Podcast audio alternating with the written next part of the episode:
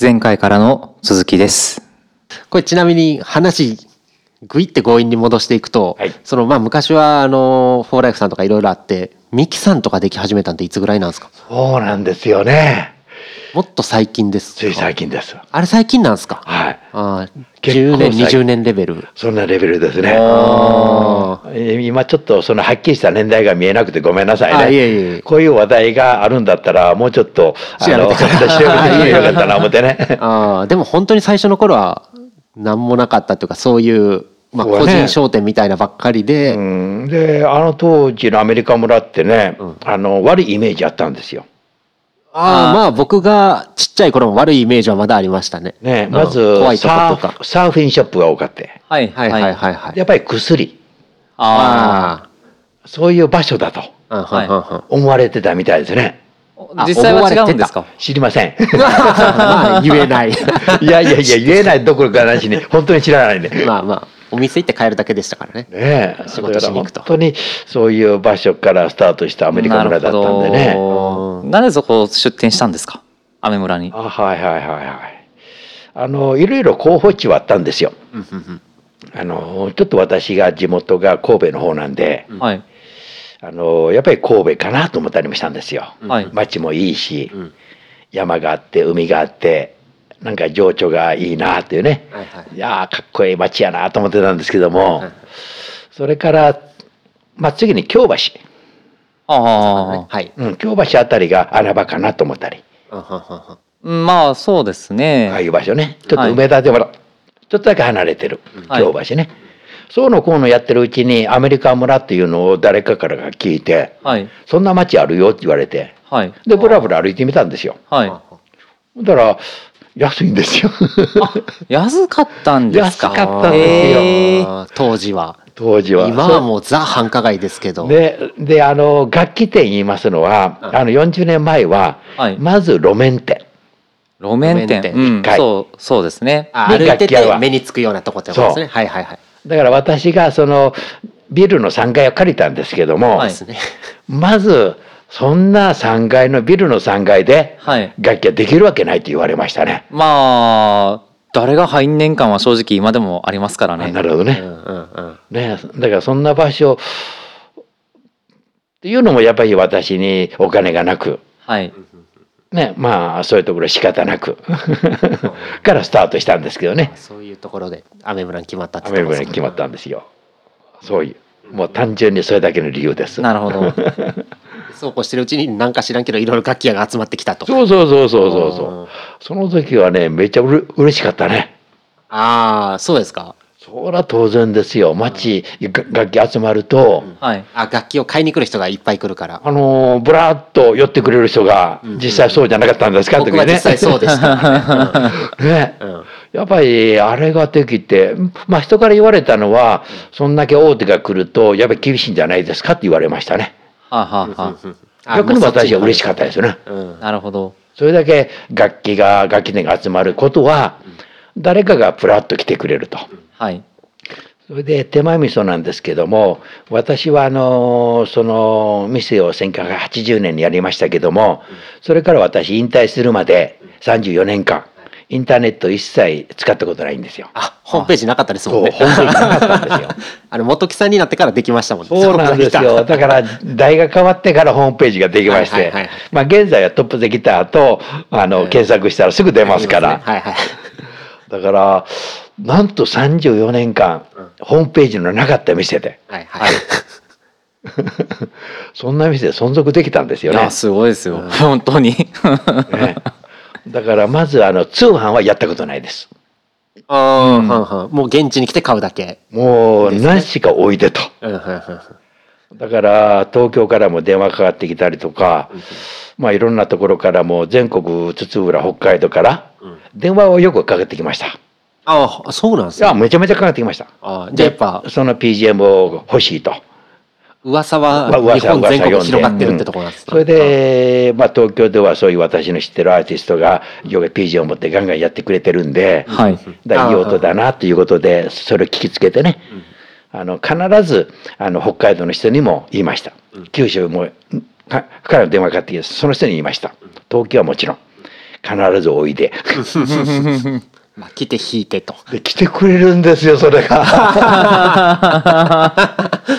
東京からはねもう何十人なものすごい数来ましたね。あでその人らにまず言ったことがいやほとんど若い人でした。あー、やっぱりそこは。やっぱり若いですね、うんうんうんでその人らにまず言ったのが、うんあのちょうど休みの日でもいいから、何しか夜行でおいでと。うんうんうん。で朝一番に来てはい店においでと、はい。で夜行で帰りと もう一日中 おいで。一日店におりと。なるほど。そういう段取りで来なさいと。ひたすらそれ言って来てくれるんですよ。で朝一番から終わる本人が最終で最終バスにあるまで、ギリギリまでずっと店におりましたわ。でその一日は他のお客さんが来たらごめんなさいってみんな断ってました。ああ。今日はこの人の専属だから。うーん改めて。まあ大阪から来た人やったらごめんっていうことで謝って。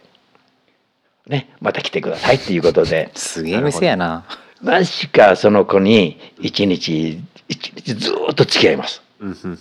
でもうまあ本人がいます。今どう思ってるのか知りませんけども知りたいこと教えたいこともう一日かかってやりましたねでそれがやっぱり定期的に来るんですよ。また来たらそれでずっとその子に一日かかりますね。そうですね。ね。有原さんとかそうですよね。なんか、多分一回来て会わないなと思ったら一生来ないし、はい。一回来て会うなと思ったら多分ずっと 通い詰めるから、もうどっちかかなって感じするんでね。ね。うん。まあそれでちょっと手前味噌なんですけどもあのーまあ、これはかっこいい言い方で本当に申し訳ないんですけども、はいはいはいはい。私は買ってほしいって言ったことは一回もないです。はい。うん。必ず買ってくれました。うん。やっぱりこれはね私の自慢ですね。はいはい。うん。で若い子ですから二十歳とかいろんな子が来ますけどもまあ例えば新之助さんもそれは学生の頃でしょ？はい。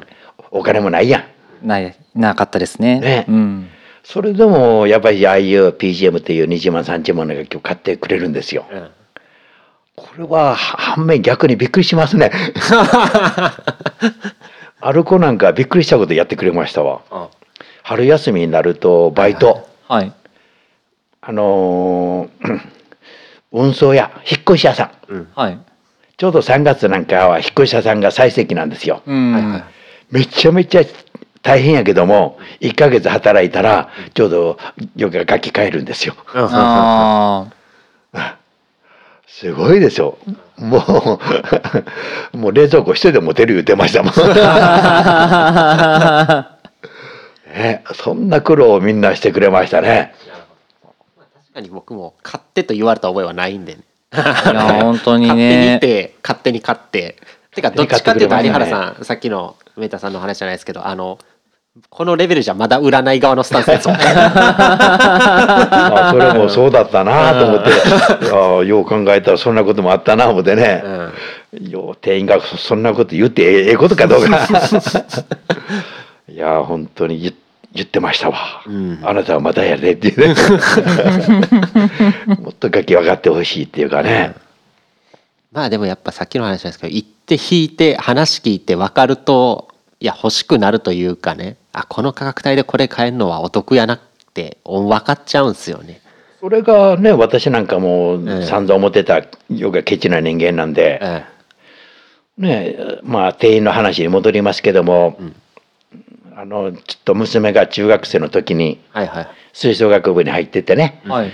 昔の話ですよ、もう今から40年近く前の話なんですけどもはいカセットデッキが欲しいということで、うんうん。ね、それで電気屋さんに一緒について行ったらはい。あの店員がよく勧めてるカセットデッキありまして。はい。でその横に売れ残ってたテープデッキがあったんですよ。はい。でそれを両方とも試奏させてもらったんですよ。うん。で私はそのその方でどちらかいうのは自分なりに決めてたんですけども店員あの娘もあ店員さんはあの売りたい商品を散々勧めてくれましたわ。ああなるほどなるほど。なるほど売れてしようよねはい。でそれがねあの私と娘がはい。よく思ってないんですよ。ああ買わせに来てるけど。ね、あのドルビーっていうんかなあの定域だけ強調される装置とかね、はいはい。はいああいうものが散々ついてる商品がいいですよいいですよって詰めてくれたんですよ。はいでもう一つのやつはそういう装置がついてなく、はい。ただそのままなるんですよ。あでそっちの方が気持ちいいんですよ。強調されてないしね。あはい。でそれを娘がいいって言うもんで、はい。食材そっち決めたんですけども、はい。店員さんのその時の顔が一瞬ずっと忘れませんね 嫌な顔してましたね。散々言われこれあんまり売れて売れてませんよ。売れてませんよ。こっちのはめちゃめちゃ売れてるんですよね。あそうなんですか？ねいやで。もこっちでみたいな。こっちでいいですね。なんかそういう逸話もありましたけどね、でも本当店員って何でしょうねっていう感じです。有原さんが言ったその売ろうとしない感っていうのは買う方がねなんか地味に気持ちいいとこあるんかなって気はするんですけど、うんあの自分で決めたっていう感じもするし、まあ、言われて買うよりそうそうそうなんですよ。だから本人がわからないとダメなんですよ。そうそういやだから有原さんがずっと言ってるそこはすごいよくわかるっていうか、うんね。それじゃないと。なんか納得うん感ですよね買った人の納得感買わされる店員っていうよりの本当の意味でしょうというね。うんうんうんその本人が心底納得できる。うんそれはまだあのこちらが審査員みたいな形やけども10とか5とかそういうふうに審査できるんでね、それがまた5の方が気に入ってたら「お前ダメや」っていうふうに。ねこぎ下ろすわけやからね「お前まだ無理。なんでこっちやねん」っていうね。もっと勉強しようやっていうね。でとことんそれがどこの楽器屋さんに行ってもそれはちゃんと見えてくるレベルまで達した時に初めて自分の楽器にすることによってやっぱりそれはあのやっぱりいい音楽ができるようになるんじゃないかなとはい。思いますけどね。そんな感じです。じゃあ空っぽラジオ。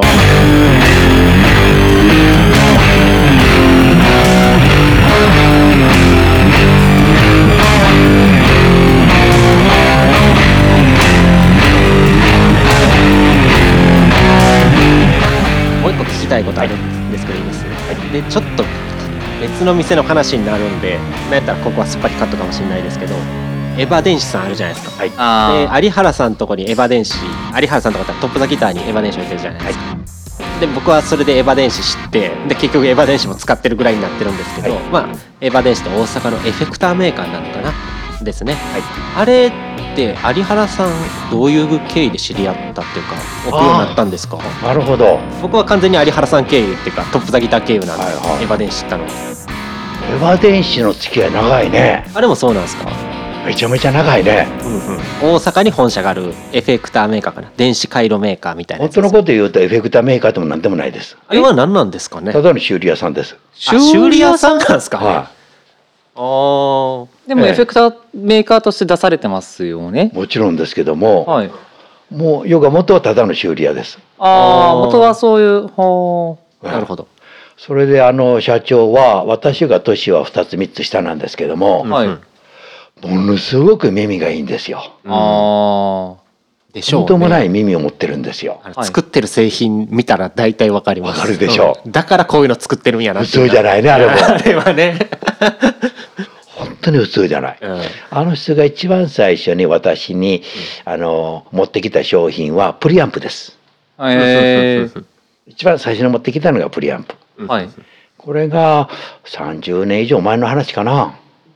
じゃあトップザギター有原さんがアメ村で始めて10年後ぐらいの時に、うん、でプリアンプを持ってきて、こういうもんですっていう案内されて紹介されて、はい。プリアンプ作りました。はい。って言われたんですよ。はい。そのプリアンプの音を聞いた時に、うん。これはただのプリアンプじゃない。いやあれはすごいですよね、えーはいただのなんかなプリアンプじゃないって言うたんじゃないね、これが本当のプリアンプだと。ああこれぞプリアンプ。ーうん何の加工もないね。うんあ。はい。シンプルに元の音を増幅させてくれるっていうことですか。そのままやね本当に、何の加工もないね。うんこれがプリアンプという認知をさせてもらえた商品でしたね。うんうんうんそれからこれはどういうことですかということをその村上さんって言うんですけども、はい。社長がね、うんうん。村上さん特に散々通いました私。ああそうなんですねそこ。こは。ええ。うんうん。これどういうこと？うん。でそれでそのプリアンプっていうものはっていうことを教わったんですよ。はい。うんうんうんうん。はい。でその時にヨが先ほど言ったように、あのデッキじゃないけども、ん。素の音の出る再生力。はい。うんうん。あれが私と娘が気に入ったのと一緒で、うんいやプリアンプも実際これなんだと。うん。うんうんナチュラルに増幅すると。これが原型なんだとうんうん。これがプリアンプというもんだということをその時に初めて教えてもらった人ですね。うんうんうんなあ。ああそれでってとこなんですね実際のトップ・ザ・ギターに置いてるアンプもプリあれですもんねエヴァさんのやつでもううんだからもうエヴァさんのプリアンプは私とこしか売れなかったもん 私しか売る売る人がいないね今はどうなんですか？ああのプリアンプまだよそ置いてます？いや僕他のところで見たことないです。見たことないでしょ僕もないですね。僕はちなみにエヴァ電子で直接買ってるんで もう。はい。はい。ねだから今もうプリアンプはメインでは作ってないんじゃないかな？あねあの最近新しいの作ってました。あ作ってた？あのホームページで。あそう、えー。てかブログでちょっとずつ新しいの今作成中ですっていうのやってドキドキしながら見てるとこです。なるほどね。だから本当にあのプリアンプはね、多分売ってる楽器屋さんもなかったでしょ。てか多分今今もないと思います。ないでしょ。エヴァ電子で直接買うか、トップザキタ行くかしか ええ。見ないんで、あれあああれこそ普通の楽器屋さんでは売れないと思いますわ。うん。うん。て。か説明しづらいですよね。ね。本当にそうやと思います、えねえ、うん。あれはそうやね。確かに説明できないですよね。うん、すごい雑に言うとつなぐと音良くなりますとかそういうのもありますんですけどスタビライザーとかでも原理説明せえって言われたらなんか難しいね。そうそうそう。電圧とかそういう話になってくるんで。プリアンプあれね。本当に私は感動しましたね、あのプリアンプはね。じゃあもともとあれなんです。エヴァさんの方から営業っていうかそういうの来てからの知り合いやったんですか？じゃないんだ。あのねたまたま私のおお客がギタリストで。はいはいはい、その人がエヴァ電子さんに、うん。あのーあ修理として入ったんですわええ。修理マンとし。て。トあップザギターのお客さんがエヴァさんの方に。はあ。そうだ。あ。そうだそうなんそうですか。だ。その修理マンがエヴァさんにいや修理屋さんとして入った時に、うんうん。そのプリアンプを作ってることを知って、うんうん。私とこに一応持っていこうということになったんあだ。あそういう流れですか。こんなんありまんねんと。あー。それで知ったんだ、ああなるほどね。うん、それで私が反応がめちゃめちゃ良かったみたいで でそこから起き出してと。起き出して、いうとこですか。うん、ああねえ。だからあれもあのプリアンプに対しても逸話がいろいろありますね。逸話ですか。そう。うん。ある子なんかはヤマハのプリアンプを買いに来た子がおんねん。ほうほうほうほヤマハのプリよく地方の子でね。う。はい。地方の子であの音響を将来やりたいと。はい。はいはいはい。いうことで、えー丹後の方から来たんかな。うん。18歳ではい。来て、でたまたま店に入ってきて「ヤマハのプリアンプ置いてませんか?」って言われてはい。「置いてません」っていう話聞いて。はい。でここにこんなプリアンプあるよっていう話をしておーおーおー。それを一言、えっと、音出し上げたら、はい。ひと一耳で気に入りましたわ、ほー。18歳のはいはい。とんでもないですね言うでうん何の説明もしなかった。もうそのままあの音を出すだけでうん。気に入ってしまった。気。に入った。うん。まあすぐ買ってくれたけども。あその人は今京都で PA の大きな PA 屋さんになってますわ、へー。の社長ですわ。あ社長ですへかあ ね、やっぱりいいいい耳持ってるんだ。あああそう言うたらひ何にも説明しないで楽器を気に入った人は先ほどアーティストはい。アーティストで、はい。あのーエレキ弾きながらボーカルやってる人。はい。あのバンド名は世界一と言います。ははいいはい。はい。それのギターボーカリストの岩崎圭君。はい。これも PGM の楽器を持った途端、はい。今までの楽器全部崩すへえ。全部叩き割りたい。ってうん言いましたわ。なったんですか？はやっぱりそういう子っておるんですね。うん。な説明もしないのにそこれはっていう。まあ分かる人は分かるっちゅうやつです、で面白いのがその妹。妹はい。岩崎愛ちゃん。はい。これも楽器を一言ジャーンって弾いただけではい。西野俊平という楽器を弾いただけではい。感動しまくり。何の説明もしなかった、うんね、やべえそういうすごいアーティストはおおりますね。うん、感動しましたわ、なるほど。はい、ありがとう。岩崎愛ちゃんにに関して面白い逸話があるんですよこれがまた。はい。はあはあの子はねうーん兄ちゃんからトップザギターに行って楽器のことを教わったらというふうに高校生の時に散々言われてたんですけども、うん。なかなか来なかったんですよ。はい来てほしいなと思いながらね、ほんと来なくてうーん3月。はい。卒業する3月、うん。だから卒業式式終わったと思いますわ、その時にブラッと来たんですよ。はい。あれなんで今頃来たの？散々言われてたでしょ？言ったらなんかトップザギターって話聞いてると怖い店やから。怖いおっちゃんがおるって男やから。まあ行きづらかったと。フレンドリーかどうかと言われたらまあ確かに初見にはねうん 怖いですね。何言われるかわからんちゅうででその君がなぜ3月になってきたのって聞いたら一応私プロとしてシンガーソングライターとしてやっていきたいって言うから、はい。で来ましたと。でその子にあの西野俊平の楽器をジャンと弾かしたらすっごい感動してうん。これが将来欲しいと。はい。即座に欲しいとそう言われてその年の10月にはもう楽器持ちました。ああおー。3月からでも半年で。半年で。ね。でこの逸話も言っていいんかな？こんなこと言うと。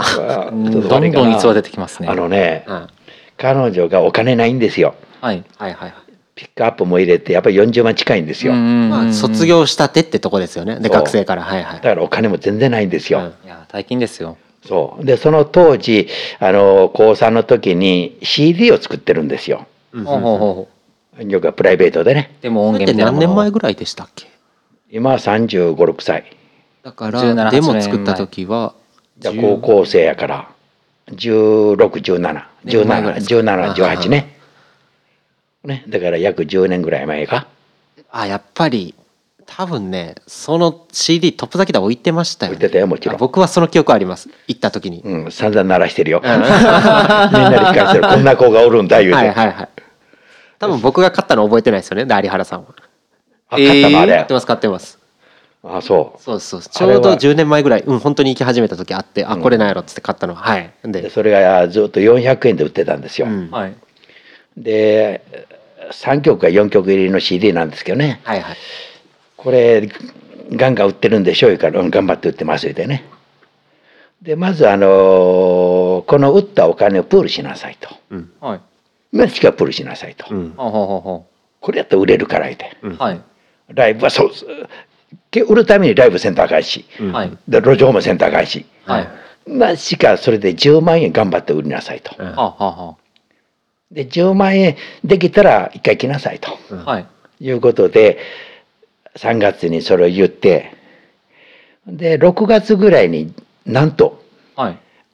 500円玉はい。1000円札はい。10万円分うん。お持ってきたよもん。店で一生懸命数えました。いやそれすごいですよ。で10万円ありました。うん。そのめちゃくちゃ期間短くないですか？そうよ。10万貯めんのにたったの3か月ぐらいやで、はい。400円。何枚売ったかなっていう。何枚売った？そうよ。いやそんな枚数売ってんねん。すごっで10万円持ってきてじゃあこれで楽器作ってあげると、うん。であとの30万どうするんですか？言ったら何しか CD 売りまくれ。その売ったお金を毎月持っといでと。うん。ね。根性すごいですね。それでね、えー10月に楽器は出来上がって10月に楽器渡して、はい。で6月からスタートしてるからね、うん。で6月に10万やから、うん。で年明けの4月頃に関西全部 CD 本当に CD で売り終わりました。だから人間って売る気になったら売れるんやな思って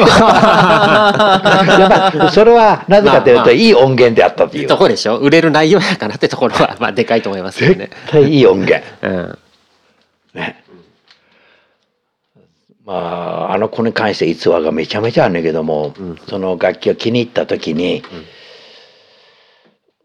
今までの楽器どうしどんな感じなのって聞いたら「うん。ああここの楽器どうだの?」って聞いたら「何しか気持ちがいい」って言うわけね。うん。でああなたは楽器に楽器に関してどう思ってんの言ったら「楽器嫌いでした」言うて、えー、うん、嫌いやったのに。そう。それはたまたま兄ちゃんからもらった10万円ぐらいのアコギやねはい。んね。ギター嫌いお前何言うてんの思ったわけね、シンガーソングライターにギターってつきもんやし、はいはいはい。ねなんで嫌いって聞いたら音悪かったから。こんなギターいらんねんっていう。だからその子にとっては10万円がその時からもういらんかったわけよ、うん。嫌いだったわけ、その音が。うん。とんでもないね。そんな高校3年生の子が女の子が。はい。そんなこと言い出しても。なるほど。いやーこの子の耳っていうかやっぱりそれはいい音に対する考え方やね。んなんかあお兄さんの方といいなんか遺伝なんですかね？わかんない。耳すごいですよね。すごい。うん。でその君のまた逸話があってこんな話もあって。うん。その君が無事に事務所ができましてで東京に行きましてはい。それはもうその年にも行ってるからね。はい。それで楽器も手に入りました。はい。それからあの事務所の人に私あの録音したいと。はい。うん。新しい録音出したいと。うんいうことでその時のプロデューサーがあのクランプトン。でクランプトンじゃないわ。クランポン。クランクラムボン。クランポン。クランポンのベーシスト。はいはいはい。水戸さん。ミトクラムボンですね。クランポンのね、はい。水戸さんがプロデューサーでうん。曲を作りましたという CD を持ってきたんですよ。うん。はい。その時の逸話なんですけどもあのクランポンの水戸さんのあの曲は何曲かあってはい。で何曲かは弾き語りだけのうんあの自分プロデュースのはい。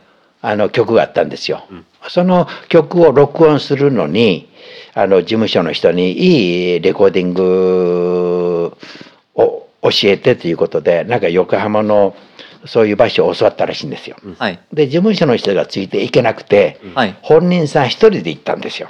はあはあは本人さん一人で。はいで着いて挨拶したらなんかがうさんくさそうなおっちゃんだったんですね怖そうな。はいはで愛想の悪い。いはい。あれこんな人とやらんとあかんのって思ったらしいんですって。あ嫌だなぁと思いながら、うん。はい。それで、まあ、その子のその向こうの人に言われるままじゃあスタジオ入りなさいって。うんでチューニングして、うん。ジャカジャカ鳴らしてそれから声出ししてて、終わった途端に入ってきたんですよその人が。そのギター何のギター？うーん。ジャカジャカ鳴らしてるギターのことについて言ったんですよ。お聞いたことないって。とんでもないって。ははい。いやこれ大阪のこんな楽器屋で作ってもらった西野俊平のギターですアコギですって言うたら「はあ」ということで、うん。それからそのおっちゃんが態度180度変わって。愛想はいいわ。そああのそその愛ちゃんという子がそのスタジオに入る時に、あの一発撮りでやりたいと。ね、一発撮りでやりたいからいうことで最初はものすごい危険そうな顔されたんで。そんよくなかなかいっぱい撮るってないねんてあそうなんです大体分けるんですって、うん。ギターはギター、うん。ボーカルはボーカルとね。それをあえて一発撮りというだから多分愛ちゃん曰くこの娘小娘何思っとるんやと、あそんな生意気なと。なるほどなるほど。でそのペンペンのギターじゃないから思ってね。あーまあそれはねもう経験も積まれたその方からしたらそうです1819のが持ってくるギターですよ。う ねえそんななる楽器なんか。で絶対マーチンでもなかったし、うんね、わけのわからんブランドですからね、はいはいまずなる楽器じゃないだろうということでしょうね。でどんまあ存在に、まあ、言われたんでしょうね。うんそれでいざそのジャンジャンジャンと鳴らしてチューニングして声出しをしてる時に飛んで入ってきてどこの楽器ということでこういういう楽器です言うて聞いてから、もう信じられんと。うんこれはすごいと。だからそれからはもちゃめちゃいい態度になったらしいんです。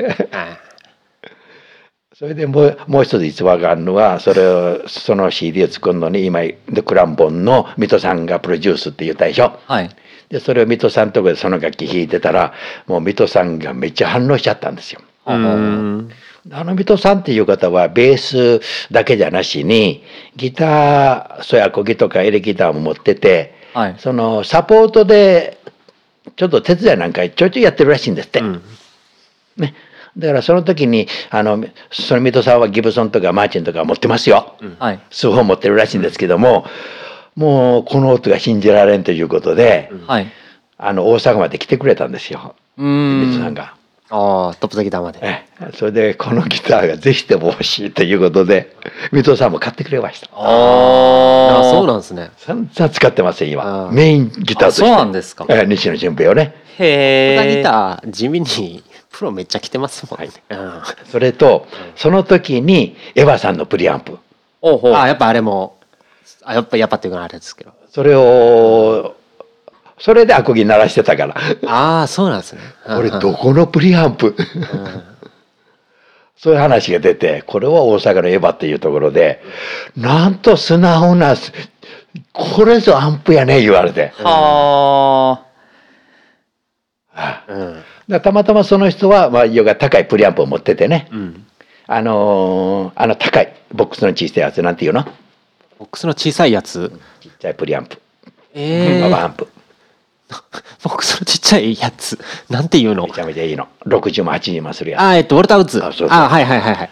つそれを使ってるんですってああはいはい。まあでそれを十分ですよね。ああの人のセッティングがみんなからおかしいって言われてるんですって。はあはあはトリブルミドルベースとありますでしょ？あはいははい。い高音低音中音ね。はい。でトリブルが23ちょっと低め。はい。ベースも23はい。はい。でミドルが89ミドル八九。うんうんこれをもう散々みんなからバカにされてるんですって、うんうんうんうんはい。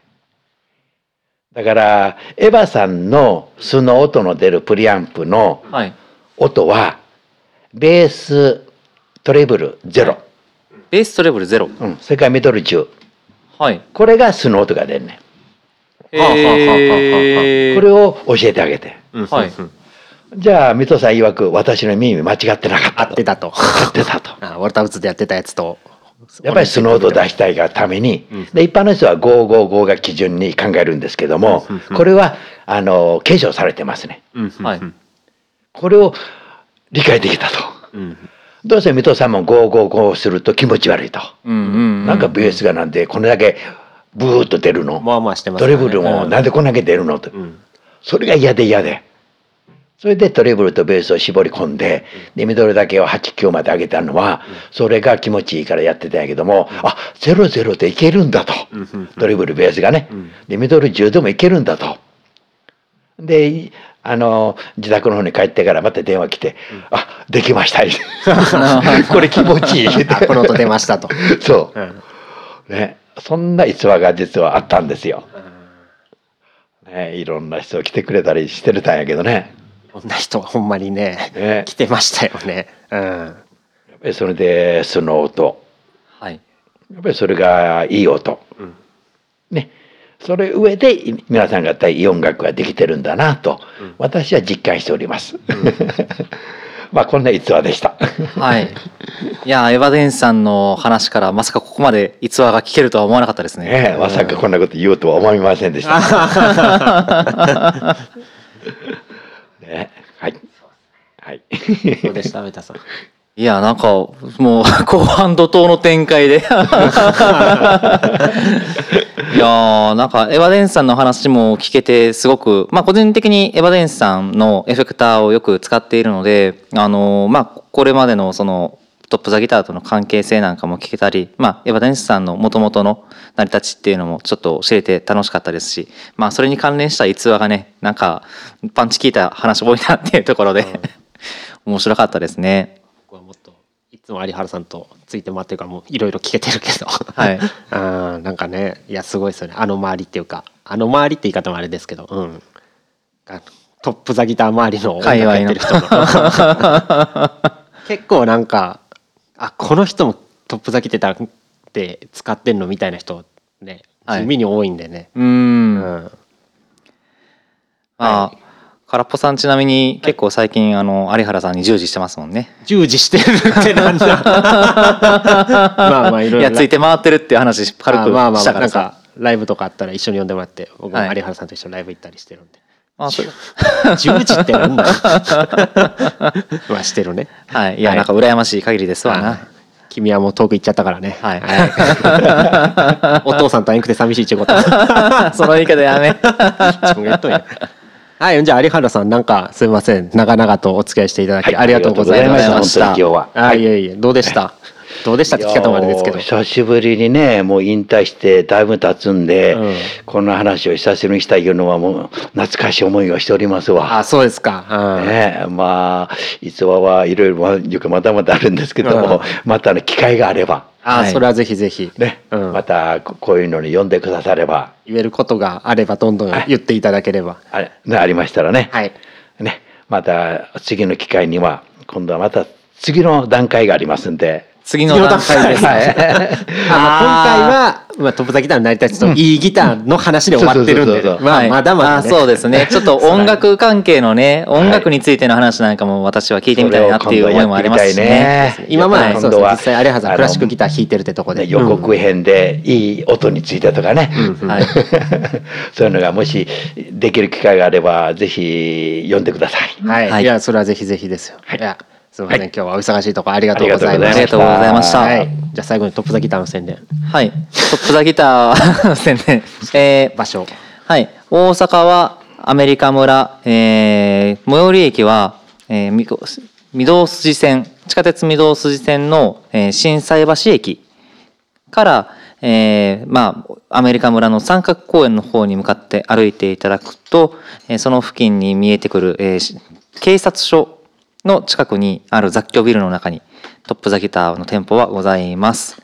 はい。思想等いつでも受付多分されていると思うので、ぜひ、え近くの方も遠くにお住まいの方もお立ち寄りいただければなと思います。